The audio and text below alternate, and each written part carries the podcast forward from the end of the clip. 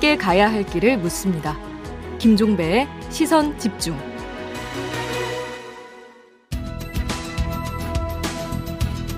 정치와 경제, 정책과 경제가 어떻게 만나야 할지 그 진수를 보여드리겠습니다. 우석진 교수와 함께하는 정경 유착. 네, 영원의 경제학자 명지대 경제학과의 우석진 교수 모셨습니다. 어서 오세요. 예, 안녕하세요. 영원의 경제학자 우석진입니다. 네, 오늘은 가계 대출 이야기를 좀 해야 될 것 같습니다. 근데 이 가운데 전세 대출 이야기를 좀 해야 될 것 같은데 가계 대출 이제 옥죄에 들어간 거 아니겠습니까? 근데 또 전세 대출은 좀 접근법이 좀 다른 것 같습니다. 어떻게 봐야 되는 겁니까? 이게 요즘에 이제 그 오징어 게임의 인기인데 예전에 이제 두더지 게임이라는 게 있었어요. 망, 망치로, 망치로 두드리는 게 예, 예. 예, 그런 현상이라고 보면 될 것 같아요. 여기 누르니까 저기 튀어나오고. 그러니까 원래 이제 대출 수요라는 게 있는 건데 음. 이제 가계 대출을 규제를 하면은 예. 이제 금리가 조금씩 이제 올라다가 아, 금리 더 내서라도 이제 빌리고 싶은 사람들이 이제 그 돈 다 쓰고 나면은 다른 종류의 대출 찾거든요. 네. 그러니까 이제 전세 자금 대출까지 오게 되는 건데 음. 어, 그 금융당국이 이제 이거 보니까, 아, 우리 이 전세대출도 규제를 이제 해야 된다. 이제 이렇게 해가지고, 이른바 창고 지도를 시작을 한 건데, 네. 이제 그렇다 보니까 이미 전세 계약을 했거나 음. 아니면 전세를 계획했던 사람들이 은행에 가서, 어, 이전에는 대출이 된다 그랬는데, 음흠. 그래서, 어, 그 전세 계획을 세워놨었는데 갑자기 대출분과 통보, 통보를 받으니까 어, 멘붕이 좀 오는 거죠. 음. 어, 그래서 기존에 이제 전세 대출은 다른 대출보다 조금 규제가 좀 덜했었거든요. 예. 이제 이른바 이제 그 DSR이라고 불리는 총부채 원리금 상환 비율 여기 계산할 때도 안 들어가고 음. 그리고 전세 계약일이 시작되고 3개월 내에도 대출이 돼요. 그래서 일단 급한 사람들은 주변에서 돈 빌려가지고 일단 전세 계약하고 나중에 음. 대출 받아가지고 이렇게 정리할 수도 있고요. 네. 그리고 대출 한도도 전세금 80%까지 되니까 음. 어 그래서 좀 넉넉하게 빌려주는 편이었거든요. 예. 그리고 전세금이라고 하는 게 이제 보통 떼이는 일이 별로 없고 어 상환이 잘 되니까 네. 다들 이제 확정 일자 갖고 그러기 때문에 대항력이 그렇죠, 그렇죠. 있어가지고 예. 큰 위험이 없으니까 어뭐 요긴하게 쓰던 자금 중에 하나인데 음. 이제 이러던 전세 대출이 매기, 그 막히게 되니까 이제 사람들이 이제 멘붕이 오는 거죠. 근데 네. 정부가 이렇게 나오는 이유가 뭘까요? 어, 그러니까 이제 정, 정부는 이제 가계대출을 이제 통제를 하고 싶은데, 네. 어, 이렇게 통제를 하다 보니까 이제 아까 말씀드린 대로 다른 전세 대출까지 늘었다고 이제 보는 거예요. 음. 그래서 실제로 제가 보니까 약간 늘긴 늘었어요. 예. 그래서 어, 전체적으로 가계대출이 한 7.8조, 이, 그, 올해 이제 9월달 기준으로 보면은 이제 그런데 음. 그 중에 이제 은행권 전세 대출이 한 2.5조 정도 늘었어요. 네. 요게 이제 그 규모가 작은 건 아니에요. 음. 근데 이제 작년 작년 동월 대비로 보면은 작년에는 3.5조가 늘었는데 네. 그보다는 좀 작은 거고 그 코로나 이전으로 비교해 보면은 2.2조여 가지고 약간 늘긴 늘었어요. 음. 근데 이제 이렇게 그 늘어난 게 그럼 굉장히 어, 가계대출에 이제 무리를 줄 정도 는 거냐 그러면은 그래 보이지는 않아요. 음. 어, 다만 이제 금융당국이 보기에 요 전세 대출 늘어난 것 중에 실수요가 아닌 경우들이 좀 있는 것 같다. 음. 아, 특히 이제 전세 사는 사람들이 지들 돈 있으면서 이 전세 자금이라고 돈 빌려가지고 딴짓 하려고 그런다. 예컨대 뭐 빌려가지고 주식 사거나 코인 사거나 예, 아니면은 예, 예, 예. 부동산 갭 투자에 나선다. 음. 아, 그러니까 우리가 선제적으로 전세를 좀 조율 필요가 있다. 음. 이제 이렇게 본 것 같아요. 근데 시중 5대 은행이 전세 대출 갱신 한도를 전세값이 오른 범위 내로 제한하기로 합의했다 이런 보도가 있었거든요. 이건 어떻게 봐야 되는 거예요? 이게 이제 그 이제 국민은행이 먼저 시행하던 제도를 이제 다른 은행이 이제 확대해서 시행하는 건데요. 크게 예. 보면 이제 두 가지예요. 예. 하나는 전세 대출이 전세 대출의 경우 이제 징액된 만큼은 대출해 준다. 이게 하나가 있고 음. 두 번째는 이제 원래는 계약일 3개월 내까지 해줬는데 네. 이제는 계약일까지만 해준다. 이제 이게 음. 이제 두 가지 규제인데 네. 요거 좀 예를 좀 들어보면 좋을 것 같아요. 음, 음. 그런데 8억짜리 아파트에 이제 4억 전세를 들어가 있는데 2억은 내돈 넣고 2억은 대출 받아서 4억짜리 들어가 있다. 근데 1억이 올랐다. 네. 그러면 이제 얼마를 대출 받을 수 있을 것인가? 그러면 기존에는 80%까지 되니까 5억에 음. 80%니 4억까지 대출이 돼요. 네. 그래서 어 4억이니까 내 돈 1억 넣고 4억 넣어가지고 5억 만들어서 내가 전세 연장하면 되거든요. 음. 그러면 내가 아까 처음에 2억 넣었던 것 중에 1억은 내가 좀 자유, 자유스러워요. 다른 데 쓸 수 있는 다른 데 쓸 수 있어요. 예. 뭐, 뭐, 뭐, 생활자금으로 쓸 수도 있고 아니면 뭐 음. 주식 살 수도 있고 음. 아니면 뭐, 뭐 투자에 나설 수도 있고 이제 그렇게 되는데 지금 바뀐 걸로 하면은 4억에서 5억 들어갈 때 1억만큼 지적됐으니까 그만큼은 대출이 가능하거든요. 음. 그래가지고 아무래도 어, 뭐, 가게 입장에서 보면은 이제 돈을 운영할 수 있는 이제 여지가 좀, 좀 줄어들어요. 음. 어, 그런 측면에서 어, 이 총 그 대출 규모를 조금 줄이는 효과는 있을 것 같아요. 그래요? 근데 아무튼 뭐 이렇게 조이고 신용대출 조이고 그러면 대출 잘벽으로는 거 아니에요? 그렇죠. 이제 그 이 금융 현상 중에서 뱅크런인 게 있어. 뱅크런이라는 게 있어요. 예. 뱅크런은 뭐냐면은 내가 인출할 필요가 없는데 내가 거래하는 은행에서 돈이 부족하다는 소문이 돌면은 음. 내가 빨리 가서 돈 찾아야 되거든요. 왜냐면 남들이 찾아가면은 내가 찾아갈 돈이 없어요. 근데 음. 이 생각은 나만 하는 게 아니니까 음. 대규모 인출 사태가 벌어지거든요. 그리고 정상적인 은행이라고 해도 뱅크런이 벌어지면 견딜 수가 없어요. 은행 도산하는 거잖아요. 도산하죠. 그래서 이걸 막기 위해서 네. 이제 중앙은행이 최종 대부자 기능이라는 걸 하거든요. 네. 신용을 쭉 넣어주면 이제 뱅크런을 막을 수가 있는데 네. 요번에 일어나는 이제 현상은 이제 뱅크런하고 비슷한 대출런이 아니냐. 이런 대출런? 예. 이렇게 생각을 좀 하는데 음. 이제 금융당국이 정하는 대출 한도가 있는 거예요. 네. 그래서 5에서 6% 정도 작년 대비 음. 가계대출을 정해놨으니까 음. 다른 사람이 먼저 쓰면은 내가 쓸 대출이 없거든요. 아, 그러니까 은행별로 이제 대출해 주신 총량을 그러니까 금융당국이 딱 지정을 해줘 버리니까 정해져 놨으니까 네. 다른 사람이 먼저 쓰면 내가 쓸 대출이 없으니까 음, 음. 원래 내가 계획이 별로 없던 사람이나 아니면, 아니면 내가 연말에 내 좀 수요가 있었는데 이런 사람들도 나중에 대출 못 받을까 봐 미리 받는다. 먼저 뛰어가 대출 받아야 되는 거야. 어. 근데 잘 생각해 보시면은 저희가 이제 한 그 몇 달 전에 이런 대출 규제안에 대해서 얘기를 좀 했거든요. 근데 그때 점검할 때는 몇 개 은행 제외하고 나서는 그 대출 총량이 그렇게 여유가 있었어요. 음. 근데 지금 보면 거의 다 소진됐거든요. 네. 이게 사람들이 다 뛰어가 가지고 음. 어, 대출을 받았기 때문에 그런 거고 특히 이제 집단 대출 같은 경우에는 이제 막혀가 막히기 시작하니까 이제 음. 돈 구하러 사람들이 막 엄청 뛰어다니거든요. 음. 근데 이게 개인적인 생각인데 이게 개별 은행의 대출 한도가 가계 대출 한도가 차면은 이거를 이제 사실은 조용히 해결할 수 있는 방법도 있어요. 음. 개별 은행에 연락을 해가지고 근데 개인적인 생각이지만 이제 새로운 금융위원장이 이제 여름에 취임하면서 네. 일종의 이제 군기 잡는다고 후들갑 떨어가지고 아, 아, 아. 시장 전체가 불안해지면서 어, 대출 수요가 폭발하게 됐다고 저는 보, 거든요 근데 군대에서 보면은 배식에 실패하면은 그 용서가 안 되잖아요. 이게 사단장 온다고 뭐 이제 저게 그 난리 피는 거 비슷한 겁니까? 아니, 그러니까 배식을 해주는데 음. 이게 음식물이 떨어졌다 그러면 용서가 안 되는데 요 대출 배분에 실패한 사람들을 어떤 정도로도 약간 뭐 책임을 져야 되는 거 아닌가 뭐 그런 음. 생각이 듭니다. 아 그래요. 알겠습니다. 요거 하나 좀 다른 문제 좀 하나 여쭐게요. 그러니까 그 이재명 민주당 대선 후보 공약 가운데 하나가 기본 대출이라는 게 있잖아요. 이거에 대해서 이주열 한국은행 총재가 한마디 홍보했던데 이거 어떻게 봐야 되는 겁니까?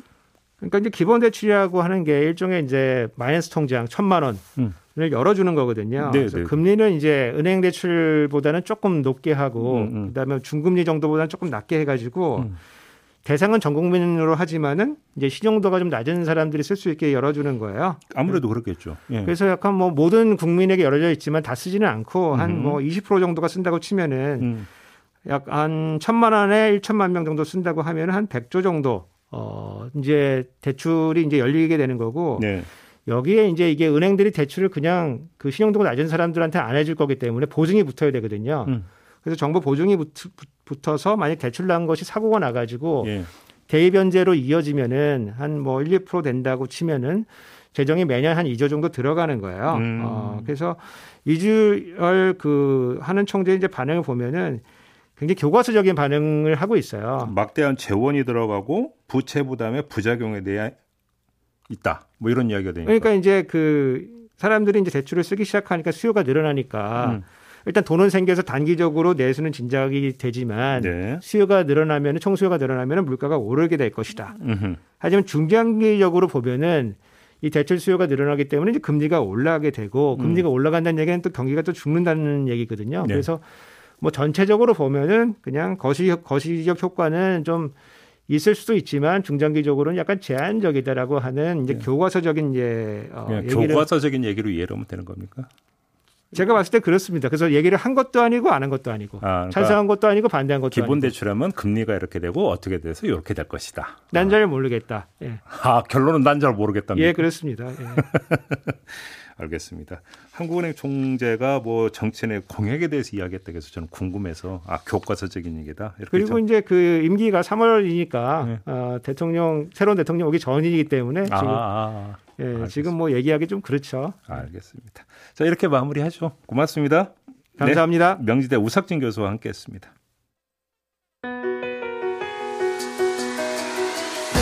날카롭게 묻고 객관적으로 묻고 한 번 더 묻습니다. 김종배의 시선 집중. 국민의힘 대선 후보 선출일이 이제 20일도 남지 않았습니다. 이번 주엔 부산과 대구 순회 토론회가 있죠. 후보들이 사활을 거는 곳이기도 한데요. 이런 가운데 윤석열 후보가 대구 수성구에서 5선을 한 주호영 의원을 영입했습니다. 캠프 선대위원장을 맡게 된다고 하는데요. 자, 그 주인공 주호영 의원 전화로 만나보겠습니다. 나와 계시죠? 안녕하십니까. 주호영 의원입니다. 네, 안녕하세요. 윤석열 후보가 아주 오랜 기간 의원님 영입에 공을 들였다고 하던데요. 언제부터 좀 대화가 오갔던 겁니까? 당내 경선은 후보들 모두가 다 이렇게 저렇게 연결이 되어 있어서 네. 어, 당내 경선이 끝나면 어, 음. 도울 생각을 했습니다만은 음. 한 두 서너 달 전부터 제가 꼽아 보니까 한 네 차례 정도 되는 것 같네요. 네. 어, 본인 직접 도와달라고 간곡하게 부탁을 해서 뭐 네 차례나 하는데 더 이상 거절하는 것은 음. 어, 거절하기 어려울 정도가 됐습니다. 그래요. 그래서 맡기로 했습니다. 그러면 당내 경선을 의식하셨다는 말씀은 다른 후보와의 관계도 고려가 됐다라는 말씀 아니십니까? 그렇습니다. 예. 음, 특히 고려했던 오랜 인연들이 있으니까요. 특히 고려했던 다른 후보로 하면 누굴까요? 어, 뭐 특히 고려라고 할 수는 없습니다만은 음. 어, 우리 원희룡 후보와는 공부 모임을 같이 했고 어허. 또 유승민 후보는 대구의 선배이고 또 바른정당을 같이 했지 않습니까? 그렇죠, 그렇죠. 또 홍준표 후보는 어, 사법연수원 동기고 어. 또 이웃 바로 인접한 지역구일 뿐만 아니라 음. 제가 사선 활동한 지키고 있던 지역구고 이래서 음. 당내 경선 후보들과는 다 인간적으로 오랜 인연이 있습니다. 네. 근데 TV 토론을 보니까 이 후보가 뭐 얼굴을 붉히면서 아주 뭐 경론이 오가기도 하는데 괜찮으시겠어요, 의원님? 어, 이제 그런 걸 좀 완화시켜야 되겠지요. 어차피 한 2주 지나면 네. 어, 후보가 결정될 테고 그러면 어, 그 단일 후보를 중심으로 뭉쳐서 정권 교체를 해야 되기 때문에 네. 어, 당내 경선을 하더라도 지킬 것은 지키고 음. 또 하지 말 것은 하지 말아야 하는데 네네. 이 경선이 앞서가는 후보를 꺾기만 하면 내가 될 수 있다 이런 생각을 가지고 아마 공격이 집중되는 것 같습니다. 음, 근데 일각에서는 윤석열 후보가 의원님을 영입한 그 가장 주된 이유가 홍준표 후보 견제용이다 이런 식으로 해석을 하던데 어떻게 받아들이세요? 저는 그렇게 보지는 않고요. 예. 어, 지금 어, 우리 당에서 어, 대선 캠퍼를 종합적으로 경험해 본 사람이 거의 없습니다. 음. 아, 저는 2007년에 이명박 후보 비서실장을 하면서 어, 캠퍼 전체의 운영이라든지 구성을 받기 때문에 네. 그 점에 관해서 도움을 받고 싶다고 처음부터 이야기를 많이 했습니다. 음, 그래요.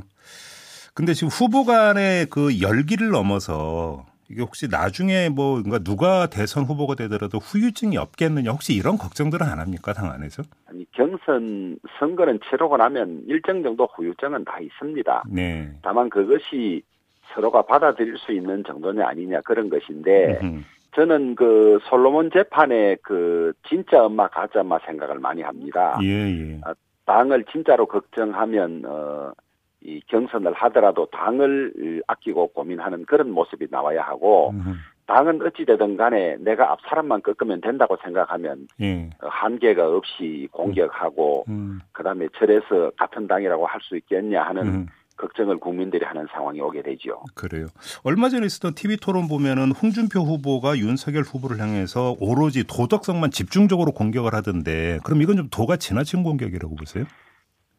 검증이니까 일정 부분 검증은 할 필요가 있죠. 네. 그러나 이 선거 전략상 어, 낙인 효과라는 그런 단어가 있습니다. 네. 어, 근거가 있든 없든 똑같은 말을 반복해서 하면 어, 듣는 국민이나 시청자는 무슨 문제가 있겠구나 아마 이런 별로 좋지 않은 전략을 고사하는 것 같습니다. 네, 네, 네. 같은 후보들 사이에 어떻게 함부로 도덕성이라는 문제를 쉽게 올릴 수 있겠습니까? 음. 앞서가는 후보이고 또 어, 일정한 시간 이후에 서로 협력해야 될 관계니까 맞받아치지 않아서 그렇지. 네. 도덕성이라면 어, 자기 눈에 있는 들보는 보지 못하고 남의 눈에 티끌만 본다는 이야기가 있지 않습니까? 예, 예. 후보 한 분 한 분, 어, 딴 후보 측에서 도덕성 문제를 막상 거론하면, 음. 어, 홍준표 후보가 말했습니다만 피장 파장 내지는 훨씬 더 도가 클 수도 있습니다. 네. 있지만은, 예.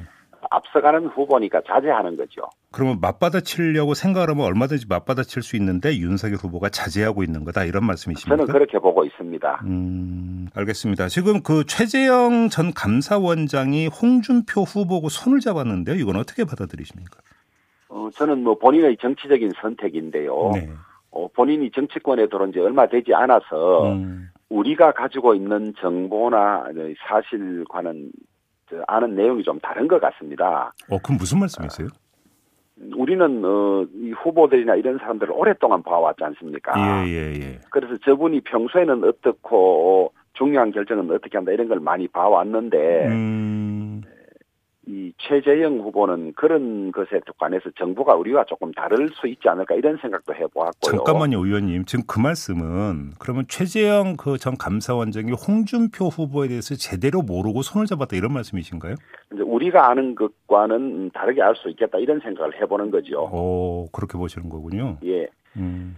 예, 거기에다가 또 뭐 방송에서 이야기하기는 뭐 합니다만은 어, 이런 일이 있고 나면 왜 그런 선택을 했을지 분석들이 있지 않습니까? 예, 예, 예. 그래서 뭐 저는 이런저런 어, 본인의 마음을 직접 들어보지 않아서 모르기는 합니다만은 음. 이런저런 왜 그런 선택을 했을지에 대한 이야기들은 듣고 있습니다. 잠깐만요. 그러면 왜라고 하는 데는 그 만약에 홍준표 후보가 대선 후보가 되고 더 나아가서 대통령이 당선이 된다면이라는 가정하에서 무언가가 이야기가 됐을 수도 있다 이런 말씀이신가요? 아니 그렇게까지는 아닙니다. 예. 그렇게까지는 아니고 예. 어, 후보들 사이에 있었던 뭐 섭섭한 일들이라든지 이런 것들이 있을 수 있지 않습니까? 아 그러니까 1, 2차 경선 과정에서 예예. 예. 음, 아, 오히려 그런 것들이 일정하게 작동했을 수도 있다 이런 말씀이시네요. 그렇습니다. 뭐 다 그 거의 그 추측이니까 뭐 정확하다고 볼 수는 없는데 네. 이런 일이 있고 나면 정치권에는 늘 떠돌아다니는 이야기들이 있습니다. 자기 나름대로의 관측을 이야기하는 음. 거죠. 근데 제가 기억력이 떨어져서 그런지 모르겠지만 1차 경선 과정에서 최재형 당시 후보하고 윤석열 후보가 좀 맞부닥치고 이런 건 별로 기억이 없는데요. 어 그렇기도 할 뿐만 아니라 두 분이 따로 만나서 고발 사주 의혹과 관련해서 음. 그 공동 대응도 논의하고 이러기도 했지 않습니까? 예, 예, 예. 그래서 관측은 어, 두 분이 서로 코드가 좀 맞고 음. 어, 도울 수 있으면 돕지 않겠나 이랬는데 아마 음. 그런 것의 이야기들이 좀 있는 것 같습니다. 어 그래요? 예. 음, 좀잘 이해가 안 되는데 지금 고발사주 의혹 이런 걸 같이 이야기했다면 오히려 윤석열 후보고 손을 잡아야 되는 거 아닌가요? 그래서 저희들도 왜 그랬을까 고민을 저 생각을 해보는 거죠. 아 그럼 다른 요인이 뭔가 작동이 됐을 거다. 뭐 그렇 그 나중에는 이제 본인의 이야기를 통해서 네. 들어야 즉 정확한데 음. 그 같이 하다가 어, 이제 이 윤석열 캠프에 온 사람들도 있을 테고 네, 네, 네. 또뭐 취재 기자진들도 있을 테고 이런 분들을 중심으로 이런저런 이야기 관측들은 나오고 있습니다. 알겠습니다. 뭐 의원님 지금 이제 그 뭐 대구 지역에서 5선을 지금 하고 계신 분이니까 더 잘하실 것 같은데요. 지금 TK 지역에서의 민심이 어떻게 움직이고 있다고 파악을 하세요? 어, 이제 우선 어 윤석열, 홍준표, 유성민 이제 이 세 분을 놓고 우선 말씀을 드리면 네. 어, 뭐 저희들이 민심이란 게 누구를 만나느냐에 따라서 또 누구를 지지하는 사람을 만나느냐에 따라서 음, 달라질 수 있지 않습니까? 물론 그렇긴 하죠. 예. 그래서 어느 정도 객관적인 것은 여론조사라고 볼 수 있는데 네. 어, 대구 언론들에 보도된 여론조사들을 보면 어, 윤석열 후보가 압도적이고요. 음. 어, 그다음에 홍준표 후보가 그 뒤고 네. 어, 이런데 이 지금 뭐 대략 뭐 많이 차이가 납니다. 어 그래요. 압도적이다. 예. TK 지역에서. 그렇습니다. 예. 그럼 TK 지역에서 윤석열 후보를 그 압도적으로 지지하는 주된 이유가 뭐라고 보세요? 그래 말입니다. 이제 홍준표 후보나 유승민 후보가 다 지역 연고를 가지고 있는데도 예, 예, 예. 어, 윤석열 후보를 압도적으로 지지하는 것은 음. 어, 대구 경북 지역에서 어, 문재인 정부에 대한 실정, 아, 네. 비판 음. 아주 심하고요. 네. 어, 그러다 보니까 정권 교체를 가장 큰 저 목표로 내세우고 있는 것 같습니다. 음, 예. 정권 교체 누가 가장 적합할 것이냐. 음. 그다음에 정권 교체를 하고 나서라도 어, 문재인과 민주당 정권이 해놓은 대못질들을 어떻게 깨끗하게 정리할 수 있는 사람이 누구냐. 예. 아, 이런데 그 선택의 기준을 두고 있는 것 같습니다. 그렇게 보시는 거군요. 그럼 한번 거꾸로 예. 질문 드려볼게요. TK 지역을 벗어나서 각종 여론조사 결과는 이제 뭐 정밀 분석을 하고 계실 것 같으니까 좀 드리는 질문인데요. 지금 그 지지세를 볼 때 윤석열 후보의 지금 가장 취약거리가 어디라고 좀 파악을 하고 계세요? 어, 이제 일반적으로 호남 그다음에 그 20대, 네. 30대 뭐 이렇게 이야기하고 있지 않습니까? 2030에서 지지율이 낮은 주된 이유가 뭐라고 보세요? 그 우선 아뭐 이렇게까지 다 말씀을 드려야 될지 모르겠습니다만은 저희들은 어 이 후보들을 오랜 기간 관찰해 왔지 않습니까? 예, 예. 예. 근데 20, 30대는 어, 정치인들의 그, 그 이전의 여러 가지 일들은 잘 기억을 하지 못하고 지금 가까이 뉴스를 접하고 보는 이런 것 가지고 판단하는 경향이 있어서 아. 그런 것 아니냐. 저는 나름대로 그렇게 분석을 하고 있고요. 단편적인 인상이 너무 많이 영향을 미치고 있다? 그렇다고 보고 있습니다. 아. 그 다음에 또 역선택의 문제가 나오고 있는데요. 음. 지금 일반 여론조사에서는 어, 국민의힘의 대선 후보로 누가 가장 적합하다고 생각하십니까? 이렇게 묻거든요. 네. 그래서 특정 후보는 호남에서 이 30%대의 지지가 나옵니다. 음흠. 우리 당이 호남에서 가장 많은 득표를 했던 때가 10.2%가 그런데요. 네, 네, 네. 그래서 호남에서 이 실제 대선에서 20%만 어, 나오면 우리 당이 그 압승할 수가 있습니다. 음. 근데 지금 여론조사에 나오는 그 수치는 그렇게까지는 가지 않을 거라고 보고 그게 역선택이 있지 않을까 이런 음. 추측을 하는 거죠. 알겠습니다. 이 점은 어떻게 보세요? 얼마 전에 법원에서 정직 2개월 징계 처분은 정당에 따른 판결이 나왔고요. 더 예. 나아가서 이제 그 가족 문제가 있, 있지 않습니까? 처가 문제 이런 예. 것들이 윤석열 후보의 발목을 잡을 거라고는 보지 않으세요? 그 소위 도움이 되는 그 이 주제는 아니지요. 음. 그런데 이제 정직 2개월이란 게 이게 이제 1심 판결일 뿐이고요. 예, 예. 어, 확정 판결이 아닐 뿐만 아니라 언론 보도에 보면 어, 이 법원 내에서도 이 재판이 좀 이상하다. 음. 너무 법무부 그 의견만 들은 것이 아니냐. 음. 이런 것들이 신문에 보도될 정도로 법원 내부에서도 확정되지 않은 1심 판결에 대해서 비판이 있는 걸로 알고 있습니다. 그래요. 알겠습니다. 마지막으로 한번 이걸 여쭤볼게요. 이제 민주당은 이재명 후보로 결정이 되지 않았습니까? 예. 쉽다, 쉬운 상대라고 평가하세요? 어, 저는 어, 국민들이 제대로 된 어, 진실을 접하게 되면 네. 어, 아주 쉬운 선거가 될 거라고 봅니다. 그것은 음. 어, 대장동 사건이라든지 여배우와의 스캔들이라든지 그 다음에 그 형수와의 그 불화 갈등이라든지 이런 것들을 국민들에게 제대로 알리기만 하면 저는 쉬운 선거라고 보는데 다만 대장동 사건 같은 경우는 지금 어, 검찰의 수사를 보면 이건 완전히 뭐 덮어주려고 하는 것이기 때문에 에, 압수수색도 늦을 뿐만 아니라 성남시장 실은 빼고 한다든지 뭐 이루 그 다음에 지금 김호수 검찰총장이 성남시의 고문 변호사를 하고 있었고 같은 항맥으로 다 연결돼 있고 이래서 대한민국 사법 체계를 완전히 그 비틀어서 무력화하고 하는 이런 식으로 가고 있기 때문에 그것만 제대로 작동한다면 대한민국의 사법 시스템, 검찰 수사 시스템만 제대로 작동한다면 어, 선거는 아주 쉬울 거라고 봅니다. 알겠습니다. 자, 말씀 여기까지 들을게요. 고맙습니다, 의원님. 감사합니다. 네, 지금까지 윤석열 캠프 선대위원장을 맡은 주호영 국민의힘 의원과 함께했습니다. 네, 토트넘의 손흥민 선수가 오늘 새벽 시즌 4, 4호 골로 팀의 3대 승리를 이끌었다는 소식이 들어와 있습니다. 뭐 코로나에 관련해 어쩌네 저쩌네 하는 풍설들을 한 방에 날려버리는 아주 시원한 골이었죠. 자, 이 소식 전해드리면서 김종배의 시선 집중 2부 마무리하겠습니다. 저는 8시 3부로 이어가겠습니다. 잠시만요.